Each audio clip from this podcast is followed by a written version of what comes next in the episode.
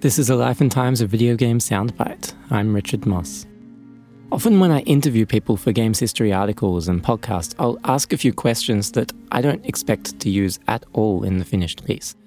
Some of those questions are about life and culture at a company, to help me with my framing and tone, to give me a sense of how things were and how things worked, so that I can better contextualize the story that I'm telling.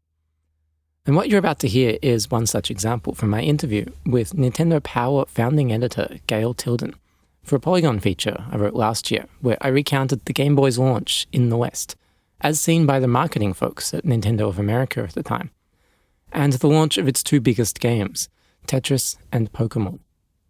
I'll have a link to the article in the show notes, but for now, I hope you enjoy this little slice of life from mid 1980s Nintendo of America.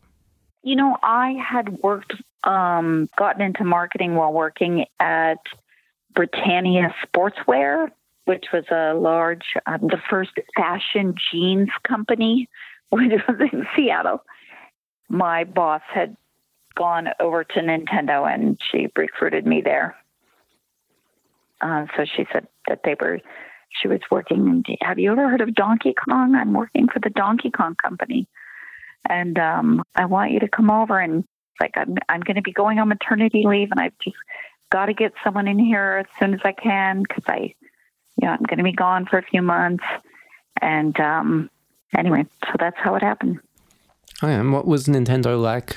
Uh, Nintendo of America like in those days? It was a very small company, and also I guess I was very excited to think that a Japanese company in video games would be extremely high tech, and that we would all have you know, I have all these computers and really they had like an Apple IIe in the closet or something to do billing for arcade games. It wasn't high tech at all. But yeah, it was a very it was very small. They were doing a lot of manufacturing actually at Nintendo in terms of assembly uh, into the cabinets and um, you know, we had a few people in marketing and a few people in accounting, but the lowest headcount, I think, while I was there was in around 1984. I think we had 35 people. And I think that had dropped a little bit because um, the arcade game market had peaked somewhat.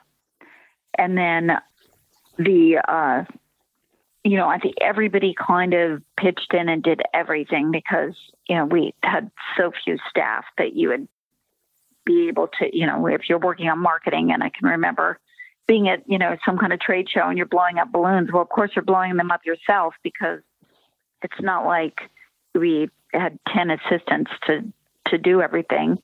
So, you know, people pitched in and kind of a lot of uh, cross pollination and, we we also it was very interesting because there were only a few people that spoke Japanese or came from Japan, and without any internet or you know really even something like FedEx would have been very new. We we had DHL, but you know there were a few faxes going back and forth, but most things had to take a couple days to communicate between Japan and the U.S. or in the evening the very few Japanese staff would relay the communication by phone and then, you know, provide information or direction from there.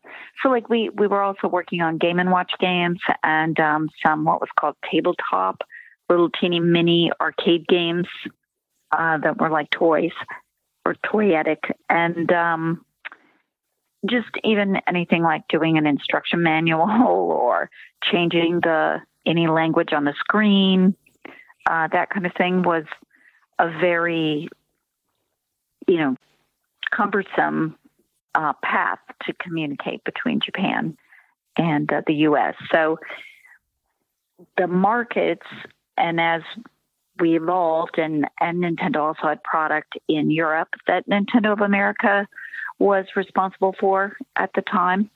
You know, it was very uh, segregated markets. You didn't have to worry that the consumer would know exactly what was happening in one market and say, "Oh, how come we're not getting that here?"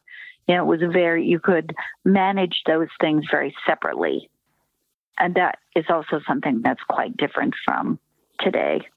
And even imagine that the technology when you're doing marketing, there's no such thing as what we call later called desktop publishing, there was a, there wasn't something where you could just take a computer and make a graphic file and uh, print a print ad or you know make a magazine or that kind of thing.